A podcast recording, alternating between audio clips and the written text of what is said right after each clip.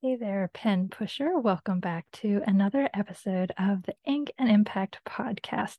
This week, I'm continuing with my author summer school series, and today we're specifically talking about how to start an author blog. Lots of tips are coming your way. So if you are driving or exercising or somewhere that you can't take notes, don't worry. Just be sure to go to the blog at inkandimpact.com where I've outlined everything that I'm going to be sharing here today, as well as including all of the links. So you won't want to miss that. Again, that'll be at inkandimpact.com. And before we get started, I wanted to take a moment to let you know about the new free resource that I have for you. One of the biggest struggles that writers have is determining which publishing platform they should use, whether it's traditional, hybrid, or self publishing. Which one is right for you? It's a big decision that you don't want to take lightly. And there are several important variables that go into the decision and some pros and cons for each type of publishing platform. So, in my new guide, Your Path to Publishing, I walk you through the decision making process through worksheets and a detailed comparison chart that will help you see the differences at a glance. Snag your copy of Your Path to Publishing now by clicking the link in the show notes and publish with confidence using the method that's best for your book, your brand, and your bottom line.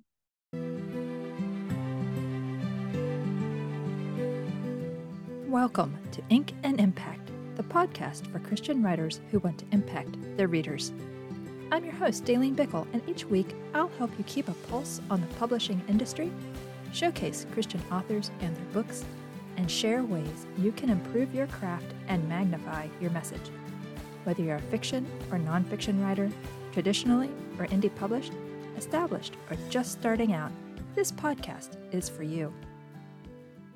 All right, back in episode 51, which was Six Things Every Author Needs to Know, having an author blog came in as number four on the list, and I shared some ideas of what to write about. So today I am going to share the benefits of blogging and how to start an author blog.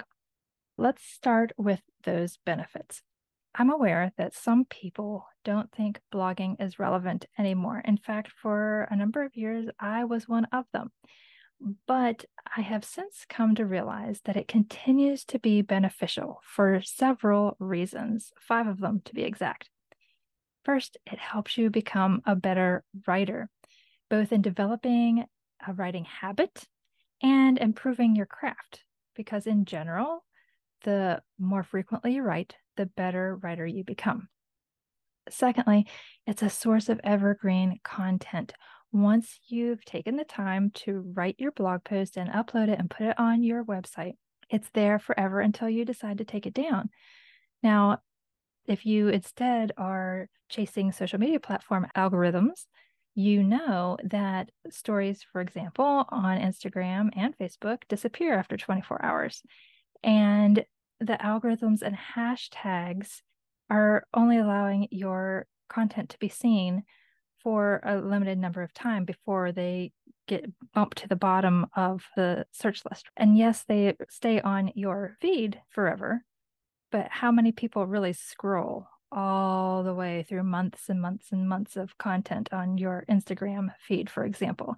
Not very many. So the fact that it's evergreen content, it's not going anywhere, is a huge bonus for having a blog on your website. Another excellent reason, point number three, is that it's searchable. Okay. Where do most people go to find the answer to their questions? Well, they go to search engines, right? Google, Bing, even YouTube, right? They go there to ask their questions. Sure, people might poll other people on social media, but to have an exact question answered, they type it into a search engine. So you want to create searchable content on your website and make it discoverable by those search engines. Now, what I'm talking about here is search engines like Google and Bing they have their bots that crawl websites every day after they've been indexed in their site. They crawl them every time something new pops up. like a change is made to a website, it's like a light bulb goes off and they are pointed back to your website to relook at it and then to push out that new information on their search engines. So that's a good thing for you so that every time that you upload a new blog post, guess what? The search engines are alerted. They'll come and scan your blog post. And then, whenever people are searching for that particular content, in today's example, it's how to start an author blog, right? So, if people are saying how to start an author blog, if I have done my work well and written a good blog post, then this should be showing up in those search engine results. It's a way for you to find new readers for your content and hopefully become new readers of your books. So, I know there's an argument that can be made that social media is searchable too, your content on the different platforms. And that's true to a degree. So, think about the content you post there. First of all, it's what they call short form content or micro content, right? It's just little blips, a couple of paragraphs, you know, maybe at most six paragraphs, but usually it's a couple of sentences, a couple of paragraphs, maybe a, a carousel post, a few pictures. It's not anything really meaty. It's great for quotes, it's great for those little one liners that people are able to remember or want to share. But as far as learning how to do something, most people aren't going to search on social media. Plus, the searchable content is only searchable within each particular platform. So, say for example, you go on to Instagram and you type in author blog. Okay. Well, it'll bring up anyone who has talked about author blog on their feed, right? But it's only going to be Instagram results. It's not going to give you the results of Instagram and Facebook and Twitter and TikTok and all of the platforms. It's just going to be limited to that one platform. So, this is where having your blog on your website and having it found by the search engines is so much better. Another benefit, number four, is that it offers a regular touch point for you to engage with your readers. So each time that you add a new blog post, it gives you the perfect reason or excuse, however you want to look at it, to contact your existing subscribers and followers and let them know that you are still here, you're still active, you're still creating great content for them with them in mind. And fifth benefit of having a blog on your website is that it serves your readers, right? You hopefully are creating content that is going to benefit them in some way, whether it's educating them, entertaining them, encouraging them. In some way, you are meeting a need of your readers. Okay.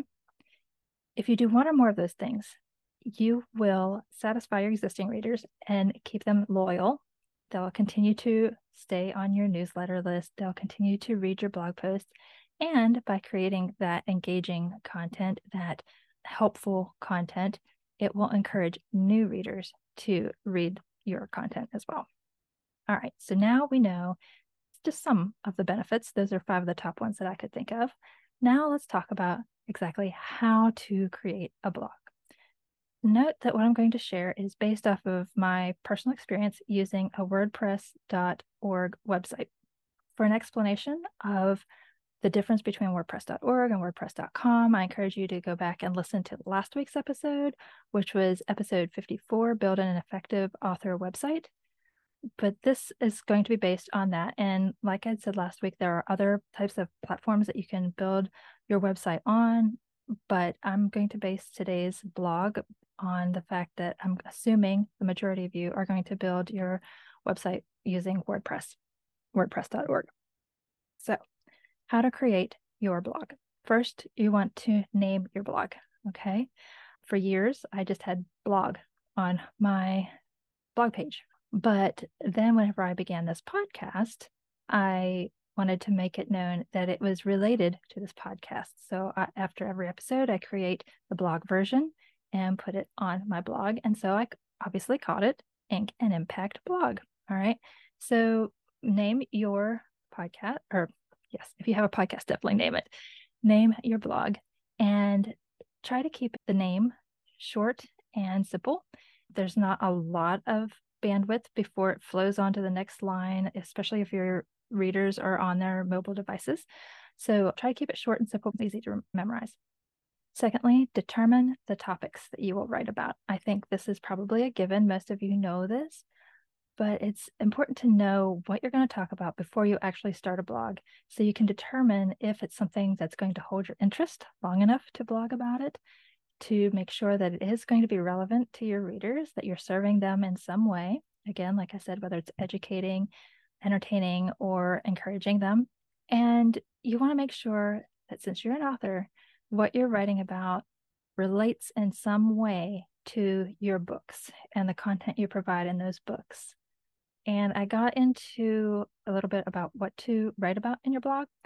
Episode 51 Six Things Every Author Needs to Know.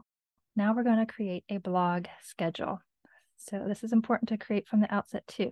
How often are you going to blog? Are you able to blog every week every other week, once a month. Not too many people are able to blog every single day. There are a few out there, and I happen to know a couple of them, but they're not really putting out long form content every day. Some are, but it's a bit of a stretch for most of us to make the time to blog every single day. So do what's reasonable with your schedule, with your bandwidth, with what you're interested in talking about, how often do you really want to talk about those things, right? I recommend either weekly or every other week. You don't want people to forget about you or who you are whenever you finally send a blog or a newsletter. And if you blog frequently, that helps those search engines find you. All right, so now we've named it, we've determined what we're going to write about, we've decided how often we're going to blog. Now we are actually going to create it on our website. This is done by using the blog template within the theme you selected for your website.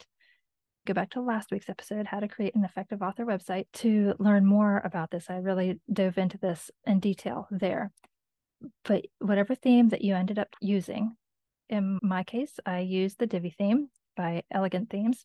So when you're in WordPress, there's a dashboard and on the left column, there are a bunch of different options, and one of them is pages. So to create a blog, you click pages, and then from there, you would select blog. And that's just the template that's already populated, predetermined for you by your theme. And then, of course, you can customize it as you go. But the behind the scenes details, all that's taken care of for you. So you just simply click that, and then you start your first blog post. And you want to include on your blog page a little introduction that's going to stay there. It's going to be evergreen and it explains what your blog is and who it's for. And then from there, you're going to just add posts as often as you've decided that you're going to add posts. Just a note that if you're brand new to blogging and if you're using WordPress to create the blog, you're going to create that blog page. But then every time you post a new article, that's going to be where you click posts in that left hand column. You're not going to create a new page every time. You're just going to create a post on that page. So hopefully that's clear. And if you're like me, you're a visual learner when it comes to text stuff. So my tip to you is regardless of where you are hosting your blog, whether it's on a WordPress website, whether it's Wix, whether it's Squarespace, whatever, a tip for you is to search for a video tutorial that'll show you step by step how to do it for your particular theme. Go to YouTube because everything's visual there, everything's video. And in the search bar of YouTube, type in how to create a blog with blank theme and insert the name of your theme. And then we also want to incorporate and activate a comments section. All right, this is where we're going to engage with our readers, the people who have taken the time to read our blog. We want to invite them to drop their comments, drop their questions, and then interact with them through the comments. Now, that's really important. It builds community, it builds trust. A lot of people will read the blog before they get on your newsletter list. So that's really important. But you also, this is equally important, want to activate and install an anti spam plugin for your blog. This is going to block the avalanche of inappropriate and irrelevant comments that are bound to happen from bots, hackers, and general instigators, right? They're just out there. That's what they do. They just scroll, they just type in code, and then they just love to blast blogs. You want to control what appears in the comments of your blog. So make sure that you get an anti spam plugin. And again, I referenced a few of those in last week's episode. So we know the benefits of creating an author blog, and we've walked through the basics of how to create a blog. And hopefully you follow those steps and create one, but then you can't just sit back and say, oh, okay, I created a blog. Everybody's going to flock to it. No, unfortunately, that's not going to happen. Just like people don't automatically flock to your books, you need to market your blog as well. So, how can you do that? Well, share your blog posts in your newsletter. You want to continue to provide value to your existing subscribers and followers and readers, but you also want to provide an opportunity for them to share your information. If you don't already have a newsletter or an email list, you're going to love next week's episode because that's next week's topic. But getting back to the author blog. So you're going to share your blog post with on your newsletter. You can reference your blog in your bio. Okay, so which bio am I talking about? Well, obviously the ones that are on social media, right? Your profile, your bio. You want to include your blog there. Talk it up, let them know. And then also in your bio or your about page on your website. Sometimes people will be Googling you and they'll land on your about page. Let them know that you write the blog and share the name and then give a link to that blog. And if you're an author who also speaks, include the blog on your media kit, on your bio there. So lots of different places that you can put it. You also obviously want to talk about your blog on social media. So if you've just written a new blog, have uploaded it, it's now live.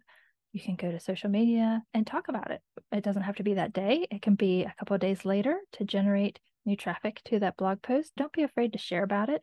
Don't be afraid to just open up a story and talk about it, start a reel and talk about it, or post a, a carousel with a couple of tips, but don't share them all. Point them back to that blog. So that's another way that you can market your blog. And the final thing that I'm going to touch on SEO, search engine optimization. You definitely want to learn the basics of this. I put it off for years, and it wasn't actually until this year that I finally decided to learn some basic SEO tactics. And let me tell you, I'm kicking myself that I hadn't taken the time and effort to learn them earlier because while I still have a lot to learn and a lot to do with it, I've already seen some definite growth and it's just something that I really should have done earlier because I would have been a lot further along with my reach had I done so. But I put it off because just the name of it sounds so technical and I just didn't want to deal with it. But if you can learn the basics of at least using keywords and some other really simple strategies, they're out there. I'm not the expert, so I am not going to share them with you. I just wanted to share that you should learn basic SEO strategies to help your blog post rank higher in the search engine rankings. I know I've shared a lot. Like I said, if you weren't able to take notes, know that you can go to inkandimpact.com read the blog version where it's going to be outlined for you. There will be links to the past episodes I referenced. And I just want to end by thanking you for listening. And if you have not already subscribed to the Ink and Impact podcast, please do so. You can do that on your favorite podcast player. You can do that over at inkandimpact.com. And of course, if you're watching this on YouTube, please click that subscribe button below. If you have any comments or questions about today's episode, I would love to hear them. Please head on over to the Inkwell Collective, which is my free community for Christian writers, using the link in the show notes. I'll have it in the blog version as well, but you can also just click in the show notes to be taken there right now to join the free community. That's where we can interact, engage, talk about all kinds of things. It's a place where you can ask your questions, not only to me, but to the other members and to get to know other fellow Christian writers. So take advantage of that. And with that, I will call it a day and I look forward to speaking with you next week. Have a blessed week. That's it for today, fellow pen pusher. Remember, don't just write a book, make an impact.